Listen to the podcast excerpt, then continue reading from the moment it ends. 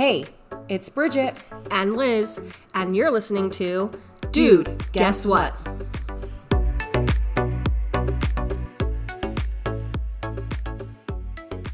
Hey, hey, hey!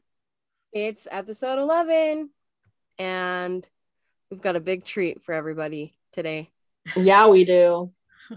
We have my mother in law, Rebecca Durfee, on. Say hi. Hi. um, we're really excited for this. I'm like super excited. Um, just because I have a very close relationship with my mother-in-law. So I think Yeah, Rebecca is like the mother-in-law anybody wants. Oh, stop. Rebecca, it's true, dude. So okay. Bridget's always like telling me the stuff you guys are doing, and I'm like, bro, you got it good. Uh, it's a great little family we have. You do have a great Very family. Grateful. Very yeah. Grateful. Um, you know, this week we wanted to talk about moms, and um, I thought it was, you know, we. I was talking with Liz about it, and I actually was talking with it um, about it with Anth, and we were just kind of like, you know, it'd be good to have somebody on that has been through like all the seasons of being a mom, like babies, toddlers, kids, teenagers, you know, and now adults, you know, and so I think it's good that, you know, we have you on for that wealth of knowledge and I you know, I don't know if it's wealth of knowledge, but this there is something to be said for going through each season and then looking back and hopefully sharing that knowledge because I got so much from my own mom. So I think, and then I'm learning now things she said to me when I was young that didn't mean anything mean a whole lot more now. You know, I mean, it's it's amazing yeah. lessons you can learn young and then apply later. Yeah, mm-hmm. for sure. Um, so essentially, Rebecca, I just kind of want um to start off with so you were young. I mean, you have a family of 14. uh, my parents' family, yeah, I've got 14, 14 kids. Yeah. So, yeah. And you fall in as the fourth. Number 4 mm-hmm. Oh, I thought you were the oldest. Where uh-uh. did I uh-uh. get that from? Are you the oldest girl? Uh-uh. Second oldest girl, fourth child. Yeah. Okay. I don't know where I got that from. Yeah. Um. So maybe just because you're so mature, Rebecca. Oh, that's what it is. Out. Yeah, it could be because I'm almost 54. Oh no, I am 54. My birthday was yesterday. That's oh, right. yeah, I forgot about that. oh yeah. Oh my gosh. Yeah. Crazy. I still remember when you had your 50th birthday. That was fun. Yeah, a minute ago. Yeah. Um. So, kind of just want to know about your growing up experience. Um, for those that don't know, um, Rebecca's dad died when Rebecca was 18. I was um, almost, let's see, I just think I just turned 19. It was in uh, 87, 88. He was 45. He was young. Wow. Yeah. yeah. And um, kind of tell us about that. I know that um, you were the last person that saw him. Yeah. Yeah, we were very close. Um, I actually worked for him. My sister and I worked for him, and so he um, he was a in sales. He had a, an office, a sales office. He was a regional manager for investments and insurance, and so we were in his office every day. And so we went. He had diabetes, and a few years earlier, he had had a heart attack and seemed fine. He was going to the racquetball club and you know seemed fine um, but we went to his his office that night and he worked at night he was kind of a workaholic so he would work until about four o'clock come home hang out he'd take a nap a lot of times and then we'd have dinner at six and he'd go back to, yeah he'd go back to the office at seven and come home around 10 so that was kind of his most nights. And um, he at the time that he passed away, I went by his office to get a soda because he had a soda machine, and we were going to a comedy club, my sister and I, and so um, stopped by, and he just happened to be there. And I remember walking in through the front office and towards the back room that had the the soda machine, and we had a key to it, so we could just get soda. And he was there, and he walked in the room, and he said, you know, hey Louie, and and he called me Louie, and um, asked me how I was doing. And he used to always say, How's your life? Are you keeping it clean? And he would just, we just had the same conversation. But I remember looking at him and thinking to myself, he looks kind of tired. But I didn't think that much of it. He just was a little bit like he was a very exuberant, really um, had a strong, big personality, and he was just kind of softer. So I remember turning around and walking past his desk and looking, and he was very clean and organized. And I remember walking in, and he had stuff on his desk. And I remember thinking to myself, that's not normal. So, you know, this doesn't seem because he was getting ready to leave. And I was like, that's not, that's not like him. But I didn't think anything of it. Went with my sister and and then when we came home, which was about one o'clock in the morning, we drove, we were renting a room from a friend in the in Highland, Utah, and um drove past my family's house and all the lights were on and we're like well there's the merrills they're all staying up all night and not thinking anything of it. And somebody had stopped us at one in the morning. The lady that we were renting from was coming towards my family's house and she stopped us in the middle of the road and she said i'm so so sorry. And we had no idea. And so then she told us I, we said what? Sorry about what? And she said your dad you haven't heard? And we had no clue. And so oh, we couldn't drive. We couldn't, we were just paralyzed. And so we put the car at the side of the road, got in her car, and she took us to our families and they told us, you know, what had happened. And I was so sad for my mom. So more sad for my mom than myself. She was a stay-at-home mom.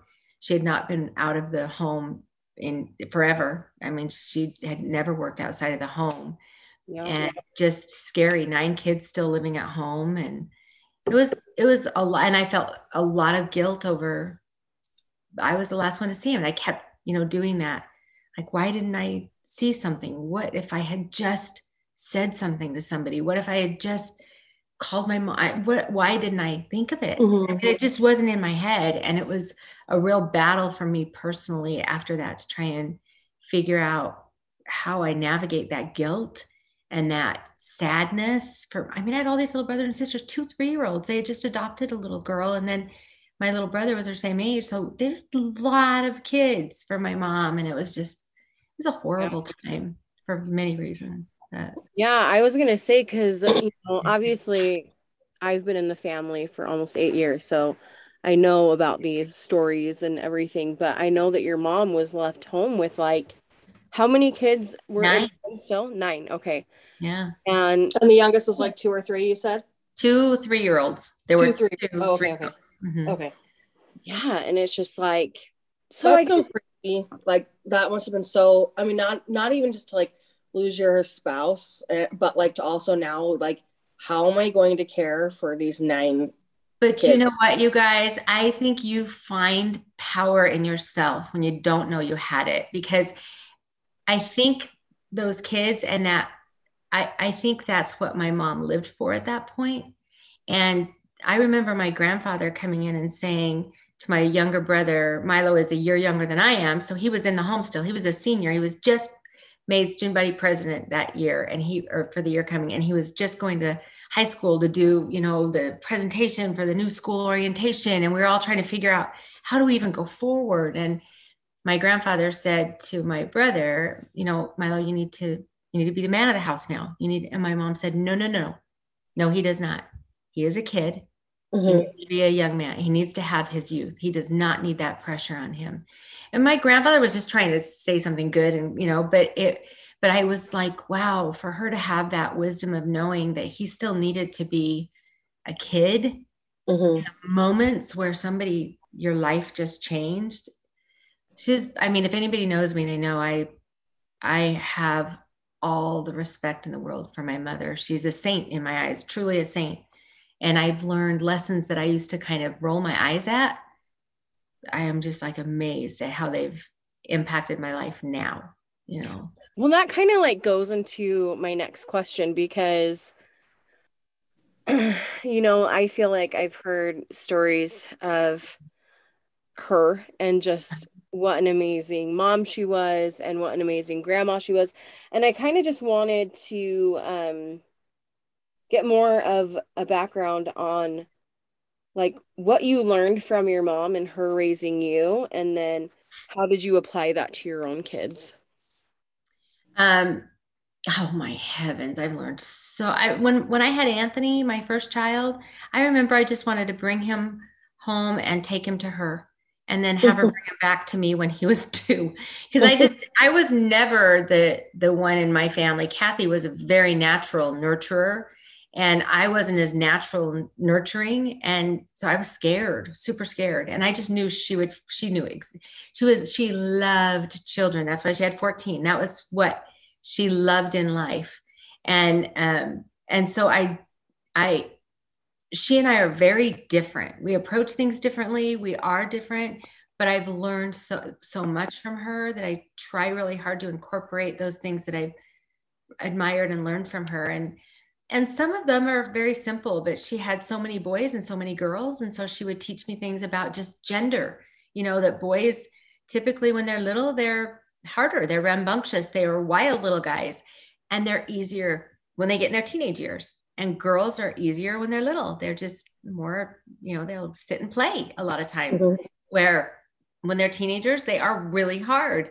And so, and that's not perfect, but you know, she just taught me a lot of the simple things in life. But I do remember, um, you know, she would call my my oldest Anthony, and she would tell him, "Hey," she she'd talk to him about being the oldest and the kind of pressure that's on the oldest. And then she would call Zach, and she just had such individual relationships with, at least with my kids, and and we lived away. We lived out of state, and mm-hmm. so um, what I I think there's something that just always comes to my head when you're talking because you know I'm a I'm a working individual. I'm a working woman, and and my mother was in the home and she did not even after my dad died she found ways to stay home she sold her silver she sold land that she and my dad had dreamed of building on. She did everything she could to bring in money to offset the costs so that she could stay home with those kids. And she didn't it, have to work at all after? She, I mean, she found ways to work at home. She stuffed oh. envelopes, she addressed envelopes. She found, she watched Anthony. We paid her to watch Anthony. She found every way she could to make as much as she could in order to make the ends meet and then um, stay home with the kids. And that was so incredibly important to her. I remember saying to her, Your kids are all in school, mom. You should go work, go do something for you. Go work, do something, you know. And she said, Do you think kids don't need me home just because they're in high school? I think my kids need me home in high school more than they do when they're younger. And that was just her experience and and that's how she felt. But I remember saying to her one time, you know what, mom, I I was working at the time. I had my kids were in their mid teenagers, whatever. And um, and I remember telling her, I felt so sorry for you because you were constantly doing laundry and she was a great cook, but it was like a bed and breakfast every day. I mean, she was cooking for a family of 16 and it was and she'd always make full meals, you know, and I just I said I felt so sorry for you because you just kind of lost yourself you know, you didn't have any time for you. And she said to me, Do not feel sorry for me. You don't get to decide what I wanted to do in life. That I loved being a mother. That was my my role, my job, my my love. And I, I loved it. You don't get to feel sorry for me. How would you feel if I said I felt sorry for you? You know, yeah. for you that you have to work. You wouldn't like that either. And I just remember thinking we need to give everybody their own space everybody knows what they're doing they they figure out their path it might not make sense to us you know but we can't we everybody's doing their best we just you know i used to say to my boys when they would fight me on things anthony i remember sitting in my back patio and I remember him sitting on his bike and he's kind of going back and forth on his bike and he's really ticked off at me that I won't let him go to a certain movie. And he's like, everybody gets to go to this movie. Everybody, you're the only parent you know, and they people who have the same religion and they let their kids. And I said, um, you know what, Anthony, I don't have to stand in front of them someday. It's you and me. I've got to do my best. My best might stink, but it's all I've got, and I'm doing my best, you know, and that's that's all I got. And and I said, you can do better than me then. You just do your best someday and do better than me, you know, but we we have to give each other some grace. You know, we're all all in different places. We're all doing our best as mothers. So yeah, I think that's important to like. I look at my like I have friends on varying scales of like uh like what they do for motherhood. Like I have friends who are working moms and friends who are stay-at-home moms and I'm going to be a working mom and that's what works for my lifestyle. Mm-hmm. And sometimes I'm like, oh my, like I think about this about Sarah and Bridget too. I'm like, I do not know how you guys do like the stay at home mom thing all day long. Like that would, but like, the, but that's just for me. That's what works for me. And like, they are amazing stay at home moms and they also work, you know? So it's just like, I don't know how they do it. I think I would like be burnt out by like 12 PM. Yeah. So. well, you do kind of, I've done both. And, and I, um, I worked while Anthony was up until Anthony was two. And for me, I felt very strongly about staying home while they were young.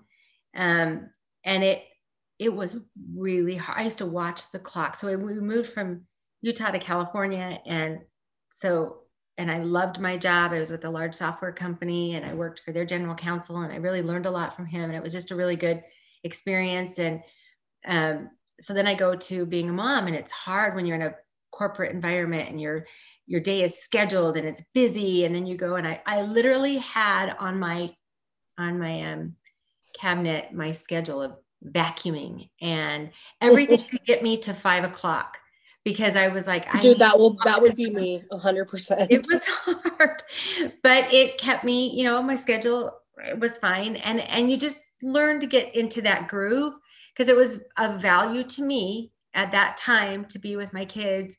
And when Tori was four, uh, three, I, then I went back and became a realtor. So it and and they were all in school at that point. And I had I chose to be a realtor because of the flexibility of the schedule. But mm-hmm. it was so everybody has their own groove and you figure it out. You do your best yeah. and and we have to we have to give people room to be who they are too. Yeah, I, I, I agree with that. I just think like, you know, with my friends who are different things, I'm I'm never like, oh my gosh, you're just a stay at home. I'm like, dude, you do more oh. work than I do. So like, I like commend you for doing that. I could not, and I and I know that I recognize that like deficit in myself. And you work hard, but there's not a paycheck at the end of the motherhood. The paycheck is having good kids, and sometimes your kids they get to choose what they do in life. You can teach them all day long, all the things that you think are, are going to get them furthest in life, they're going to choose what path they take. So it's not always the paycheck at the end is not always there, but mm-hmm. that is what we live for. We're like, okay, this better be worth it. You know? it's so true.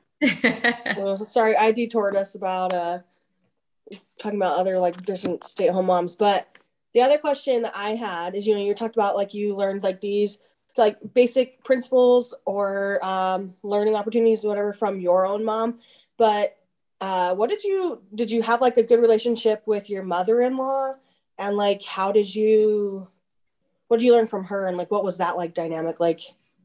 Oh i loved my mother-in-law. Both my mother and my mother-in-law have passed away. So um but i didn't even it did not even occur to me that you don't all love your mother-in-law. It didn't even occur to me. And and of course you know she was just super easy to talk to very down to earth my sweet mother thought her kids were perfect and so i was really careful about the things i brought to her because i didn't want her to have any negative feelings about stephen because she would probably always take my side where my mother-in-law was more like no he's you know he shouldn't be doing that or you know, well, have you thought about this, Rebecca? She was just more, and she would tend to take our the daughter-in-law's sides. So she was just uh, there was just they were very very different personalities, and so I felt like I got the best of both worlds with them, mm-hmm. and and just a and she made us feel like we were daughters, you know, and that with my daughter-in-laws, it does not occur to me not to love my daughter-in-laws and incorporate them in our home. And yet now as a as an older as a mother-in-law and grandmother i hear lots of stories about the struggles with mother-in-law daughter-in-law relationships and i and i know i'm aware how blessed i am. I mean i am very very blessed.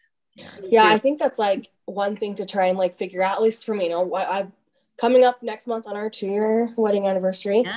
and i'm just like that's something to try to like learn to navigate too is like you know we have ryan's parents. They're not my they're not like my I did not grow up with them. And so trying to learn that relationship and like what those boundaries look like, but also like his family is very different than my family and the way that they communicate with each other is different, but it's not bad. Yeah, just it's different. just different. Yeah. And so like my family like literally tells each other everything Mhm. and like oversharing. And Ryan's family's more reserved with like what they talk about. And so like when I go down there, I'm like, yo, listen to this story. And they're probably like, I cannot believe you're saying this. Like, so yeah, just I have seen that. really- your family's very close, but you are you're very real with each other. Like you tell each other exactly what you're thinking, and so you don't do all the tiptoeing as Mhm. much as maybe other families. And in a huge family, I mean, I would consider my family huge. Stephen had eight kids. That's a large family, but Mhm. mine would be over large. And there's so many that I don't have the daily interaction with most of them.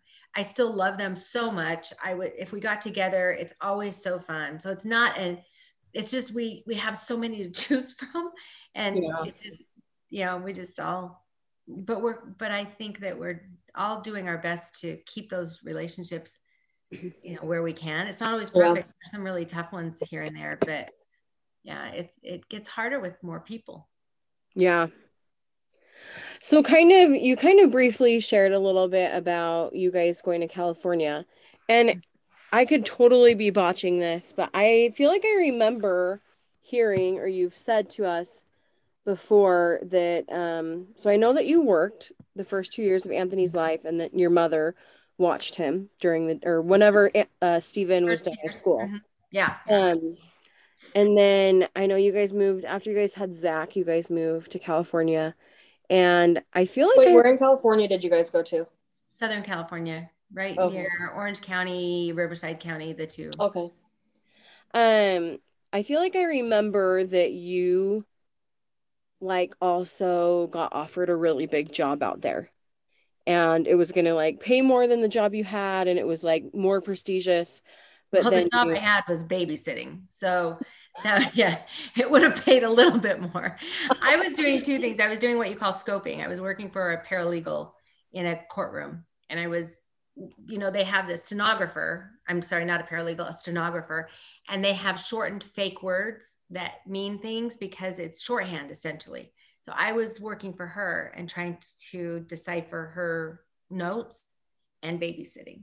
So Okay. why didn't so you were doing that in California first, and then you got offered that job. Yes. So what happened was I was working in California and and I wanted to stay home with my kids. And so the way that I could stay home with my kids, I thought it was pretty good income to be with your kids. It was like a thousand dollars a month. I babysat two or three kids here and there. Mhm. And I never took a lot because I didn't want it to become a preschool or, you know, I just wanted to watch kids. They were always my kids' age. And so um I didn't want my kids to know I was babysitting. I wanted my kids to think they had friends over all the time. So it was this dynamic. And then, um, so we were we were supposed to move to Arizona. Stephen worked for a large um, Ernst Young, one of the large accounting firms, and we were supposed to move from um, California to Arizona back then. And so we put our house on the market, and in doing that, I had to let the two kids that I was babysitting, the pa- people know that I was going to leave. And so they took their kid, you know, they quit having me watch their kids. They had to get uh, alternative help. Well, at that time, the market, the housing market was very, very slow. And it was, so I told them in anticipation of moving. So that was two months before. We didn't put our house on for two months and it takes, it takes six months for a house to sell. So all of a sudden we're finding ourselves in this situation where we're not positive we want to move. We're not to Arizona. We're not, we're like trying to figure it out. And we had a thousand dollar discrepancy because I didn't have those kids. Then Stephen had a little car crash. Our car got totaled. So now we had to buy a new car and it was cheap, you know, car. I mean, it was maybe 400, I don't know, $400, let's say. We had a big discrepancy every month because we were just getting by at that point. And so we had to do something and we were desperate. So I started, I decided I'm just going to go to work. And even if I work a year, I'll just go to work because I have these skills. I'm a paralegal. So I went to um, a place called Penske in Rancho Cucamonga. And in going to Penske, I went for the legal department. The legal department said, we don't need another paralegal, but our CEO needs an assistant. He needs an executive assistant. And I was like, okay, I'll meet with him. I literally went in a pink suit. Like I wanted to like, I wasn't sure I wanted to do it. So I sabotaged it as So best. you look like Elle Woods, is what you're saying. I swear, I walked in there. I was like leaning back, like, "Hey, you know, hey." but I had come off all this knowledge from working at Novell because my boss at Novell, I worked a lot with Ray Noorda, the CEO. I worked a lot with our stock person, Betty. I worked with everybody there. So when he was talking to me, I understood that corporate language. And I walked away and I was like, I don't care if I don't get it. I don't, you know, because then I'd have to put my kids in childcare. And I started looking up KinderCare was a, a place out there, and and I just sort of was excited because I like working so much. So I was like, well, I have to. So it's you know it's kind Oh, kind I of have to put in daycare. I can't help it. So I so then I went home and and I had a feeling they were going to offer me the job. And it was like at that point, it was I can't remember forty thousand, and that's twenty something years ago, and it was three days a week. And I was like, oh man, I don't know, you know, I don't know if I should do this. And I remember going in my room and I had a basket of clothes and I was folding the clothes on the bed. And I just put the clothes down and I walked in the family room and Stephen was reading the paper. And I said, Stephen, I can't do it. I can't do it. And he said, You can't do what? And I said, I can't, I can't leave my kids. Every time I think about leaving my kids, I feel sick. I, I babysit kids. I love those kids. And if there was a fire, I'd probably, you know, how you grab your kids. My kids came first. So I don't want my kids to come second in someone's world, you know. And he said, he said, I'm so glad you picked that. I didn't want to tell you what to do. I wanted it to be your decision, but I don't, you know, I want them to be with you. And he said, if you start getting $40,000 now, how do we walk away from that? And so we didn't. And it was within probably 30 days that we got the offer to move to Wisconsin. And no, it was even a little bit longer than that. But I, and I was newly pregnant. And it was just, a, it was such a great decision that later when I had our Tori, who has Down syndrome, I realized I I couldn't have been the mom I am. She, you know, she needed me a hundred percent. And I, it would have been hard for me to walk away from that. So Yeah. Did you feel though, like in California, were you like, or I, you kind of touched uh, a little bit about that, like staying at home was like super hard. You're like counting Mhm. down the minutes essentially. yeah. You feel like anything made that better though, like making I think just- or well friends and then embracing the role because i at that point you're right i moved to a place where i knew nobody had no no i had a couple of people i knew but that daily interaction i had no accolades you know all the attaboys you get at work all the time. I didn't have any i got those all the time. I wasn't getting that. So it was hard to it felt the selfish part of me wanted that acknowledgement and the selfless part of me wanted to pour myself in my kids and it was trying to come to terms with those two sides and figure out how do i not lose myself but be the best mom i can be? You know and people say to you oh enjoy it. They're only young for they go so fast. And but i will literally tell you i would tell that to somebody today and i would like roll my eyes and think you have no idea what i'm dealing with but now I'm like, where, how, how did this time go by? I cannot believe that I have a 30 year old in my life as a son. I can't, I, I don't even have a- 31. yeah, almost, yeah. So it it does go fast. This is the only time. I remember when Anthony went to school, he was in kindergarten. I remember thinking, this is the last time that I will be the only influence, or we, Stephen and I, will be that influence in his life because friends now and their moms, yeah, it's Yeah. That's what. Anthony and I always talk about, at least with Austin, is like, you know, he'll turn five in October, and I think he can technically go this year or something.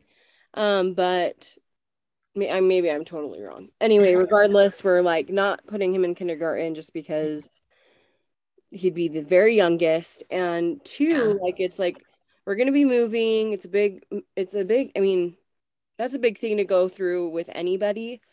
But at least we always talk about how like hey like this is the last year austin's home with us. Like now is the time to like make sure that he feels confident and that he Yeah. you know has a strong sense of who he is and and like can say no to things that may be going on or whatever. So yeah that's how we feel we have lots. And you're going to be, you know, interestingly, Liz, my sister Kathy had her first baby when she was um, older, like oh, over 30.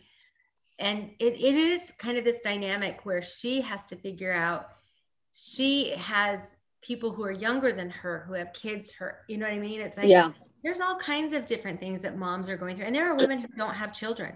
And I have always said, there was a woman in Wisconsin, Lisa Bradford, who she uh, she was like a second mom to me. I mean, Stephen Stephen was away from me for six months. We lived in Wisconsin before we moved to Arizona. He moved to Arizona for work six months before I came out there. And I was, I had a daughter who was in therapy three times a week. I had two little kids. I was babysitting again and working at night. So I was like, it was hard. I couldn't have done it without her. She, and she's never had children and she's never been married. And I always think, you mothered my children. You might not be their biological mother, but you mothered my children. So, Yeah. you know, I think we all have that role. We just, it just plays out differently. you know? yeah and kind of like going along that so you guys moved to wisconsin you're pregnant with tori you have no idea that she has down syndrome like you think everything's well no you said No, kind of no, yeah. yeah Yeah. okay Wait, you what? I missed that. sorry I did think I both Stephen and I had a feeling something wasn't right. I thought Just because the pregnancy felt different, or like you no, just pregnancy felt totally normal. At that time, you only got one ultrasound. At least we did. Yeah. Yeah, and because they cost a lot of money. Yeah. But you know, it was it just was the way it was. And and there was Yeah. nothing showing up in the ultrasound. And I there was just not no indicators for them. Mhm. I just I just was like, well, maybe it's a girl. Maybe that's why, which it was, but that's not why. It just felt and I remember saying to my mom, you need to come out here when I have this baby two weeks early. Because I Mhm. said, Mom, I think this my mother had a child pass away seven days after birth. And I remember saying, Mom, I think this baby's gonna die. That's all I could that's all I could think of. And it I just kept thinking, this is not something's not right, you know, and and so when we had her, that was, I mean, we knew she had down, you know, the cord was around her neck. She wasn't breathing. So I thought, this is, this is it. I was scared to death. And yeah so she came out and i because we they have a video of the birth and i've seen it and i'm mm-hmm. Is like it traumatic? I feel like that would be so traumatic to watch. if still, she's if it- perfectly fine sitting next to me and I'm still traumatized by it. Yeah. yeah. Oh my goodness. oh even me i was like watching it and i'm like bawling because i'm like But she's all blue. Oh She's head. not making a single noise. At this point, we don't know she has Downs, and Downs babies are floppy. So of course she's floppy, but we don't know what that's from. Mhm. It was extremely scary, but I was so grateful. But the thing about Wisconsin was that they had like down uh, a great program for people Yeah. or something, right? Right, right. They were very um, proactive and way ahead of the curve when it came to special needs.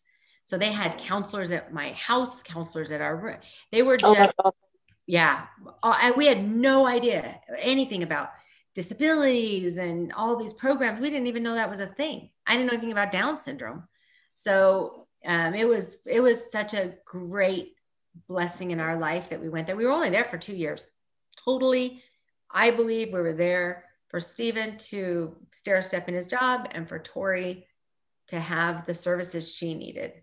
Mhm. Well, that was kind of the thing, right? You guys felt like you should move to Wisconsin and you didn't know why.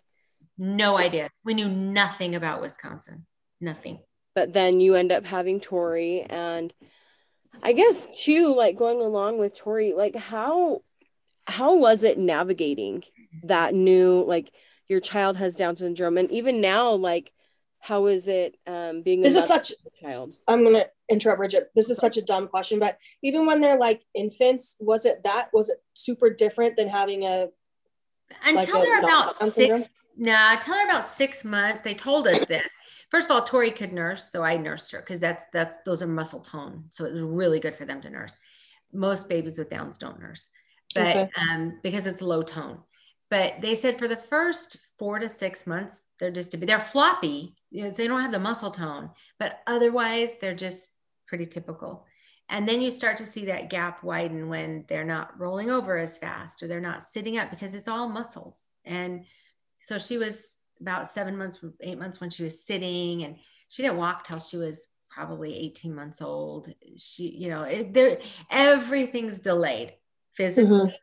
But that gap gets wider and wider as they get older, and you start comparing them to kids their age. Okay. And I remember, and I've, I've shared this, Tori and I speak at high schools. Um, before COVID, we were speaking at high schools and on their, in the child development classes for their, their topic of Down syndrome. And so I always share this story with them because when I had Tori, I read everything. There's a book that's like all you need to know about Down syndrome. And I read that thing. It was like age, ages and what to expect. And think it's called What to Expect with Down syndrome. And it was just, like a Bible to me. I read it all the time. And then there was another book called, I can't even remember what it's called. I think it's called um, Finding Adam or something. Anyway, a little boy about Down syndrome, and she'd written the book. And, and she brings this analogy, and I changed it to fit what I think, you know, it fits. But basically, what I told the kids was if you are going to go to Hawaii, and you know that in nine months you're going to go to Hawaii, and I know Bridget's probably heard this, but if you're going to go to Hawaii in nine months and everybody's excited about it and it's all you talk about and you have little parties about Hawaii and it's like you you know you're all like you're packing you're reading you're you're really pumped about going to Hawaii. And it's your dream all you've ever wanted. So you get on the airplane and the stewardess comes up and says you know what? You're not going to Hawaii. You are going to Alaska and you're like no no no no I cannot go to I can't go to Alaska. I've, I have no idea what Alaska's like. I can't do it. I've only planned for Hawaii. And that stewardess tells you nothing's going to change that you're going to Alaska. But Alaska is beautiful and you're going to love Alaska. It's not Hawaii, but you will love Alaska. And that to me is what Down syndrome is. I had no idea what it took. I didn't know anything. And I read a ton, but what I have learned is we learned early on don't pull Tori into our world.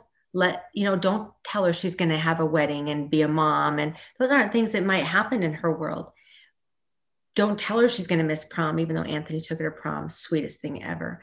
But it was going into her world, pulling us into her world and not giving her false expectations and, you know, and, and I it was just beautiful. She I she's such a gift and I remember saying to the kids, you might have that relationship with your mother when you're older where you're just best friends and you go do everything. But I have a relationship where my daughter tells me every single day, multiple times a day, how much she loves me. And she will take my face and say, you know, you are my mommy and you, I am your Tori. Or, you know, she holds my hand so she's 24 years old and she is like, she's like, um, I'm her world, you know, and so, and her dad's her world, her brothers, her sister in laws, our family means everything to her. And that isn't, you know, I said, you guys, what 17 year olds out there going to tell their mom that she's just, you know, they love her so much, you know? So I get things that they won't get, they get things I won't have, you know, but so yeah. Tori's so dang cute, dude. I, She's, I mean, I don't have that much interaction with her other than when you guys come up or we see you at Bridget's mm-hmm. stuff, but she's always like giving hugs and loves. And, you know, when yeah. she found out I was pregnant, she probably told me 50 times that night about how excited she was for me. And I'm like, oh, she's so proud of you. So proud of you. Yeah.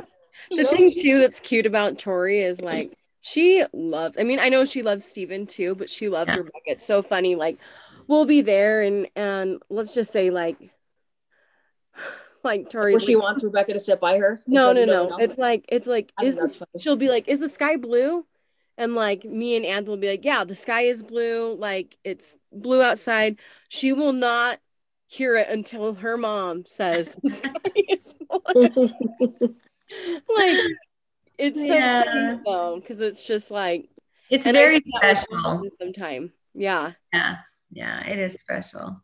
Sometimes it's you know it's suffocating when she's like two inches from my face and telling me how much she loves me, and I'm like, okay, just give me a little bit of room. But yeah, He's she's so cute. uh, Oh. yes. I don't think I think anybody who has a child with Down syndrome and truly appreciates it knows that we're in this club, and we're so lucky. But not you just can't you just don't know until you know. It's it's amazing. Yeah, we wouldn't change anything. She's great. So then after Wisconsin, you guys moved to Arizona, Uh huh. right? And Yeah. then, boy, how old were the boys when they when you guys moved there? Anthony was, uh, let's see, seven, and Zach was five, and Tori was one. Okay, so they do most of their growing up then in Arizona, like the bulk Yeah. of their things. Yeah. So, what was it? What lessons, life lessons, did you learn from having teenagers in Arizona and like raising your kids there? What's what's some wisdom you can impart on people about to embark on that part of the You know journey? It's, I don't know. Every teenager is so different. And so I think it's as mothers or people who mother, you would want to listen to those those individuals and watch the patterns so that we know what they need. Because Anthony and Zachary could not be more different. They are night and day. Mhm. and and the and the Anthony that we saw at home was not necessarily the Anthony that was at school. Like he was so funny with his friend. We just saw like a teenager who didn't really say much, you know. And Hi guys, you Yeah. again. Yeah, and and Anthony never wanted to hang out at our house because we were always up late, and so he was like, "You guys just were always there," you know. And they wanted to go places where parents were. You guys just need to have a basement. I know, I know. Arizona doesn't have that. basements. Yeah. But and then Zachary was home with us a lot, so it was just totally different personalities. But the kind of the cool thing, because I think boys, you find where they're at and you kind of meet them there. Girls, there is those girls are trying to separate themselves from you. They're trying to be individual from their mom. They do not want to be their moms, and so I think a lot of times girls try and go a different direction. It's girls are hit and miss. They're hot and cold. It's really hard to figure out unless you're you're early on creating those bonds. Can confirm girls are hot and cold. They are. I can Yeah. confirm that.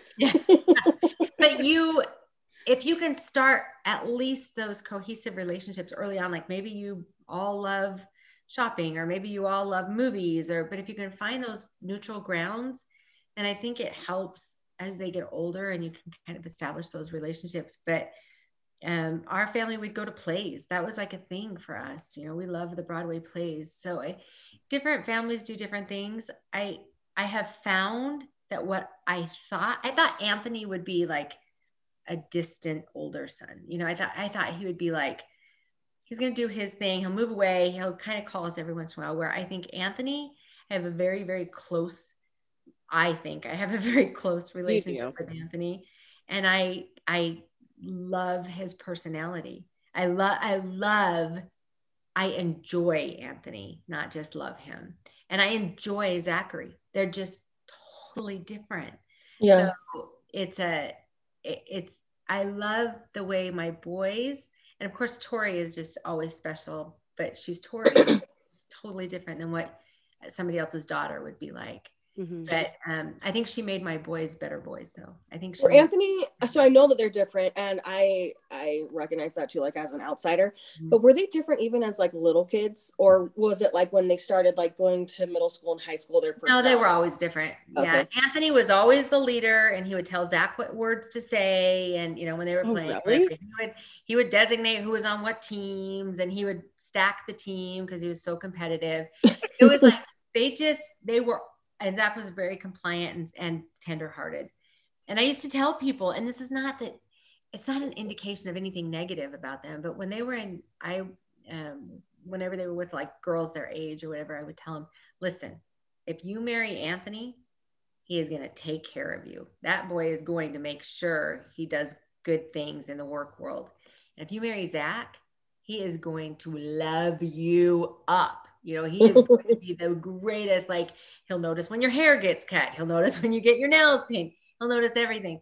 not that they don't do the other thing, but that was their strength, you know. Right. You know, they were just they were very different. Anthony's logical, he's type A personality. Zach is emotional, he's type B personality. So So did you have to like parent them differently then because of that or like cuz I'm thinking about like my own experience like having like my parents, you know. Um and I think I think the girls are pretty similar ish. Um, but Nick was like, you know, completely different. And I'm thinking like when Nick, he's the oldest, and then when the twins came, like how that parenting style changed. And then when Bridget came, like the parenting style was so different. Yeah. Like, Like, okay, all cool. out the window with, for, with Bridget. Like she could do whatever she wanted. that happens just gradually figuring out, okay, we don't like when Anthony was a baby, I didn't dare get in the shower. You know, I was like, oh, he might cry. He might roll over. I would put him in the swing next to the shower door and I would jump in the shower as fast as I could. So he's contained, jump out and make sure he was okay. Zach, I'd be like, oh, he'll be all right. You know, you just it, you just learn because we're all we don't know what we're doing and so i think with anthony we were much more rigid we had like great expectation he's going to be like all these things he's going to be so perfect and poor anthony that was like not what he wanted us to do as parents where zach zach was also a laid back personality and so it was easier to be more laid back with him Mhm. so I think if they were to analyze this, they would Anthony would say like, "You guys were so hard on me," and Zach would be like, "Yeah, you're all right with me." You know, so yeah, and Tori wins. So Yeah. there you go. like not good. Um, how have your relate? I mean, you know, now your kids are older. Um, how has that been? What's your relationship like with them as adults? Like, do you feel like like it's better than when it was when they were teenagers? And it's definitely different. yeah, I I always felt close to my boys, but I don't think my boys always felt close to me. And so as they got older, now they're like my best friends. I mean, they're and and Zach is actually very close to. I think Zach and I are, have a great relationship, but he's like he'll go to Steven for advice. They've kind of figured out, you know, where they fit. And Anthony, I think, comes to me more for advice. And it's just the dynamics are just such that they both have a person that they feel really comfortable with. If it's religion, both of them go to Stephen. If it's wives, they'll both come to me. Not that they ever tell me anything, but if they did, it would be more. well, I'm like- sure Anthony does. Like, I tell you everything. I'm like, Nothing Rebecca. I know Bridget's like, I'm gonna, doing right now. I'm gonna ask Rebecca. I'm like, dude, don't tattle on Anthony. I'm like, you don't understand. yeah yeah but i like that because it's not what i appreciate and i said this to anthony yesterday i think maybe i said it to bridget too i appreciate that you let me be a part of your relationship but i'm i am not in your relationship you know what i mean it's like you let me give my thoughts you let me give my take on things but you're not i'm not i'm not always hearing i'm not in the middle of anything and so I like that balance. Zachary and Allison are a little more private, and that is completely, we totally respect that. So it just depends on the different. In our dynamic, we're like, guess what happened? this. I know. I think it's cute that you guys have like a little group message and Yeah. like I Yeah. don't know. I, I think your guys' dynamics like like what you want to attain for in that. Yeah. Area. It's, it's very fun. And we have, and even when all of us to get together, we do laugh. I mean, the, Oh yeah. Zachary and Anthony are, and, and my girl, my daughter-in-laws, and they're all have these, they all bring something. They're all different. They're all unique. and Bridget can tell you, we laugh and laugh and laugh. At least Bridget and I laugh and laugh and laugh. But Yeah. the We're we always t- say that we're like a two man show. Like we bounce off each other. Just we're just our favorite. Like we're our best fans, basically. So this is really random and nothing to do with what we were just talking about. But I was, I was thinking about like family dynamics. But Mhm. one thing Bridget told me that we were talking about like we were just talking about like stages of life. One Bridget Bridget told me you guys used to do like Monday holidays. You would take everyone to Oh the midnight breakfast or whatever. And I think that's so fun. Like, especially since you guys lived in another state, like you had to like create your own things, We right? did. And They so we did, yeah. And there's a few kind of unique things we did that I thought were really fun that we did. Um, like one of them was on a Monday holiday, we would go to breakfast at like 1201 or whatever. And then as the boys got to be teenagers, they would bring friends with them. So we'd Mhm. all go meet and have breakfast. I just think that's fun. I want to do stuff like that. Like Yeah, I want to be like- like the and the there- family. even the um the as they got older we would find more opportunity like i can't remember when i started this i think my kids were in grade school but for my birthday i used to tell them they are my greatest gift and so i would pick a random day around my birthday but they would never know when and i would check them out of school and then we would go to a movie and lunch. And so and it was just my own birthday gift to me you know so they just they, they didn't know what it was but they knew it was coming. And so that was something i always looked forward to with, Oh, that's fun. yeah it was really fun Um, Ryan's dad for his birthday, instead of he doesn't he doesn't like want presents for his birthday. He gives people he gives his kids presents for his oh birthday. that's a cute idea and, and they're like games or something that they can all do Yeah. together. I mean, that's that's what it's been like in my experience. But anyway, it's fun. Family dynamics are so interesting to me. So Yeah. it's and like what they do. Um, so I guess like going off of that to get us back on track. Sorry, I know I like sidetracked us there. Um, so you you were talking about like uh, your daughter-in-laws and um, like having them come into the family. How has your relationship changed with your sons, like since they've been married, and like what do the relationships with this uh, daughter-in-laws look like? Was it hard for you to like let your sons go to get married? I, I know people have issues with that. Yeah, I remember my um my brother, my oldest brother, excuse me, and my sister-in-law came and visited us. They their son was getting married and they came and stayed with us and she was talking about how hard it is for, you know, because she had one daughter that was getting married and then she had a son that was getting married at that time. And she was talking about the differences. And she was saying that she, for her son, she felt like it was okay to, you know, let him, their parents decide everything. The the woman, the the wife, decide everything for the wedding. And she just kind of went with the flow. But with her daughter, she was frustrated because she wanted to have more control. And her daughter married a young man who was, I think he might have been the only son, I can't remember, of his mom. And they were very close. And so she was telling me that, you know, she thinks that moms with sons should just let their, whoever they're marrying, that family take care of everything. Let the daughter choose everything. Don't be so involved. And I remember saying to her, that would be fine, except I'm really close to my boys. I love them so much. It's hard for me to just, you know, just stay out, not have any opinion because they're boys, you know? And so mm-hmm. it, and she was great. She was like, I had never thought about, yeah, I guess I should be more aware that just because they're boys doesn't mean you're really not really close to your mother, you know? And so, um, I do feel like I really, really, really, really lucked out with my daughter in laws, but I also don't think my boys are perfect. And I, I would, I remember when they were younger, I used to tell them, I'm now obviously they have Tori, but I used to say to them, I'm the only woman you're going to live with that could at all be similar to a wife. So you treat me good because you need to practice on me because you are not going to be the kind of son who is going to make my daughter in laws cry. Now, of course, I'm sure my poor little daughter-in-laws have cried, but that, but that, but I remember Bridget absolutely silent. but that was my hope when they were growing up. I used to tell them all the time, I am not raising you to be a great son. I'm raising you to be a great husband and father. And that was for us, our goal, our end goal wasn't to have a great son.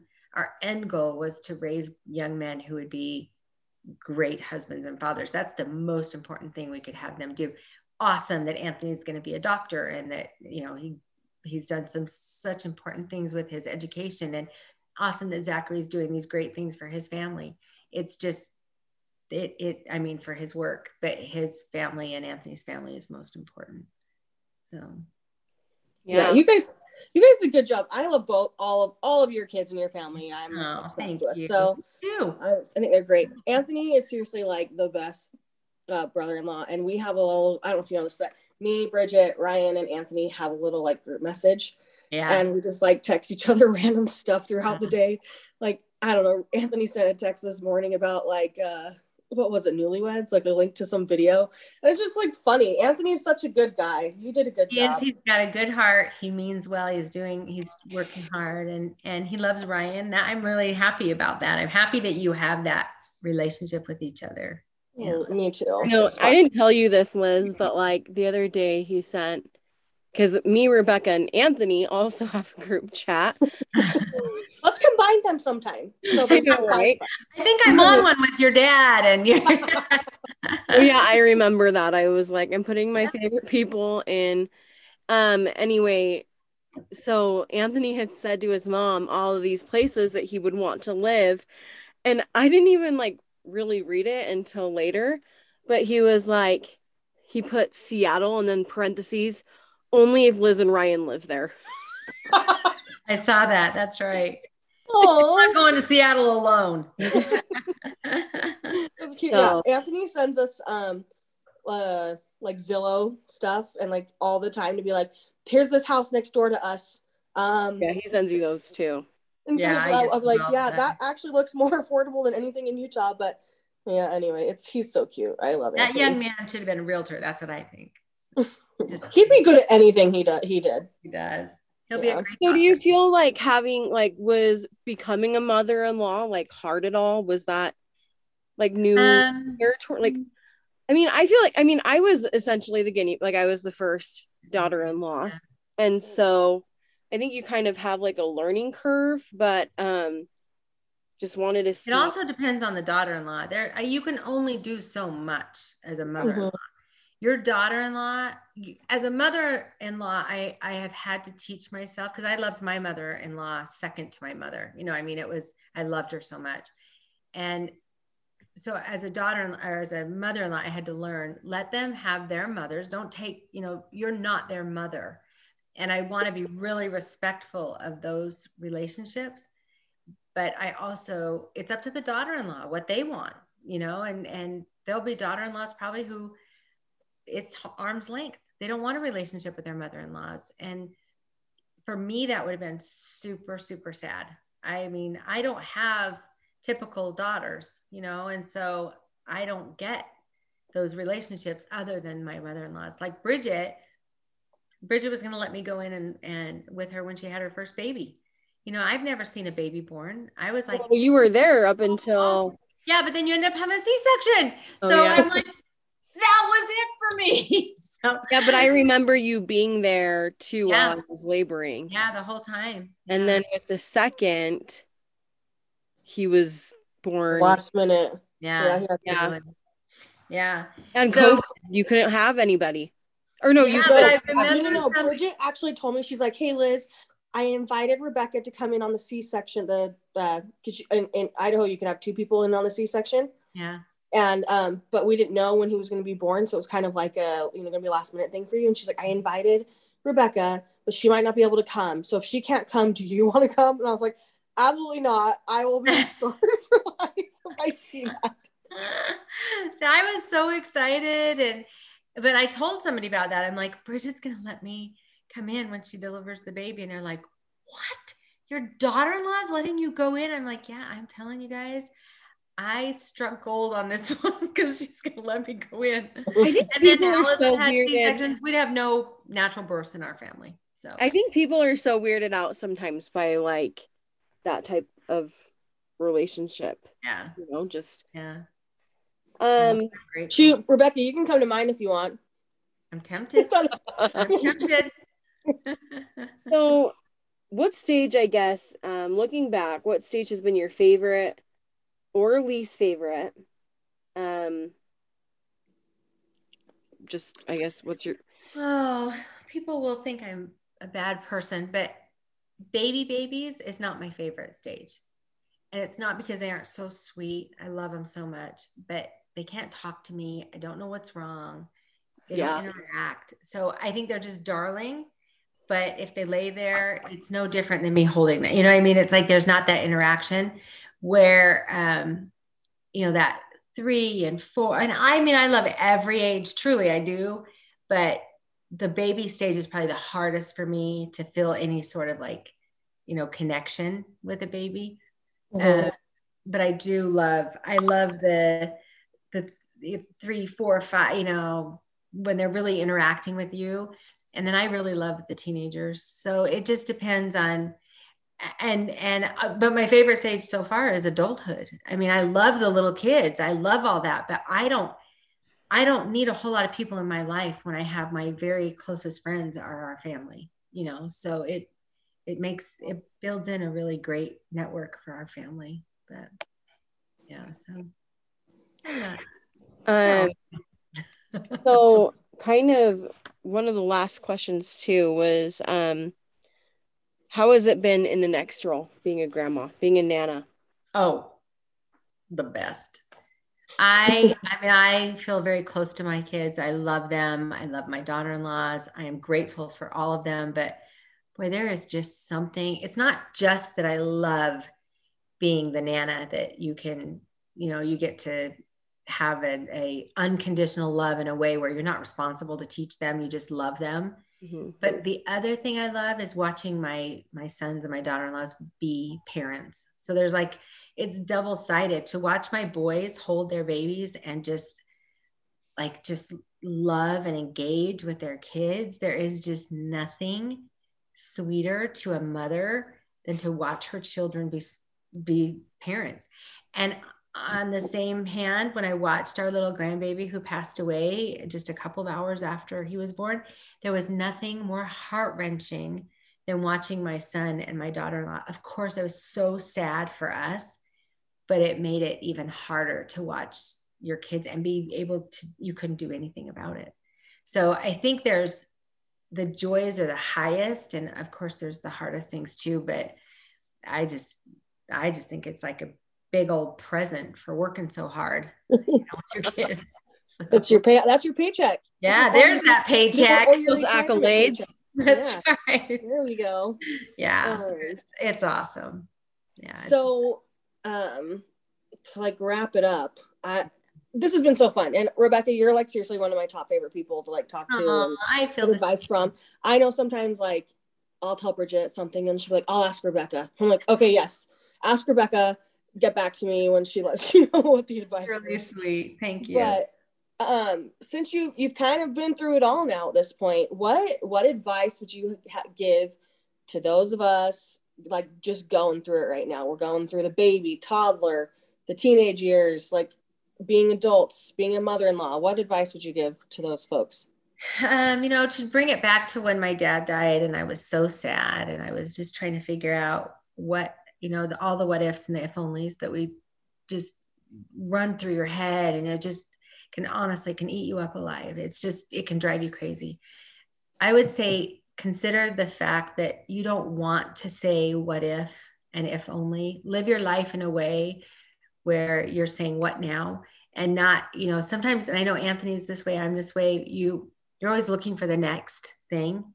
And so maybe enjoy where you're at a little bit and don't ever go back and say i mean go forward and say well what if i had just been this way or what if i had just done this or try and live in that moment and and appreciate what you're getting in that moment as hard as motherhood can be mm-hmm. whatever form that is for somebody as hard as it can be it you are learning and growing and you are helping a person form and create that foundation that could forever be important for the rest of their life. So our role is critical. And if we just brush by it or we don't, or we just want to hurry through it, or we just want to get past it, then we miss all that beauty of what we're doing for somebody and what they're doing for us. So I would just say embrace it. Embrace being a mother in law, embrace being a mother, embrace being a, a grandmother, whatever role you're in, or if you're just mothering, if you're an aunt, be the best aunt, be the best whoever to somebody, you know? Yeah. Yeah. That's good. I like that. Thank you. Writing that down for the night in the oh. next for the next three months, so I can. So when I'm like not sleeping at night, I'm gonna be like Rebecca told me. Just sit in it for a minute. do it. it. Yeah. Well, thank you so much for coming on and telling us all of it and it's fun. Yeah, some of this was new to me, so I'm glad I got to hear it. Oh, thank you. Well, thanks for letting me come. Yeah, no problem. Well, it's been really It's been good. no, it's been real. It's been fun. Oh, I always say the same thing after, and I can't even believe I'm botching it right now. Mm-hmm. It's been It's real. been real. It's It's been fun. fun. And it's been real fun. Okay, All bye, right. guys. Thanks. See you guys.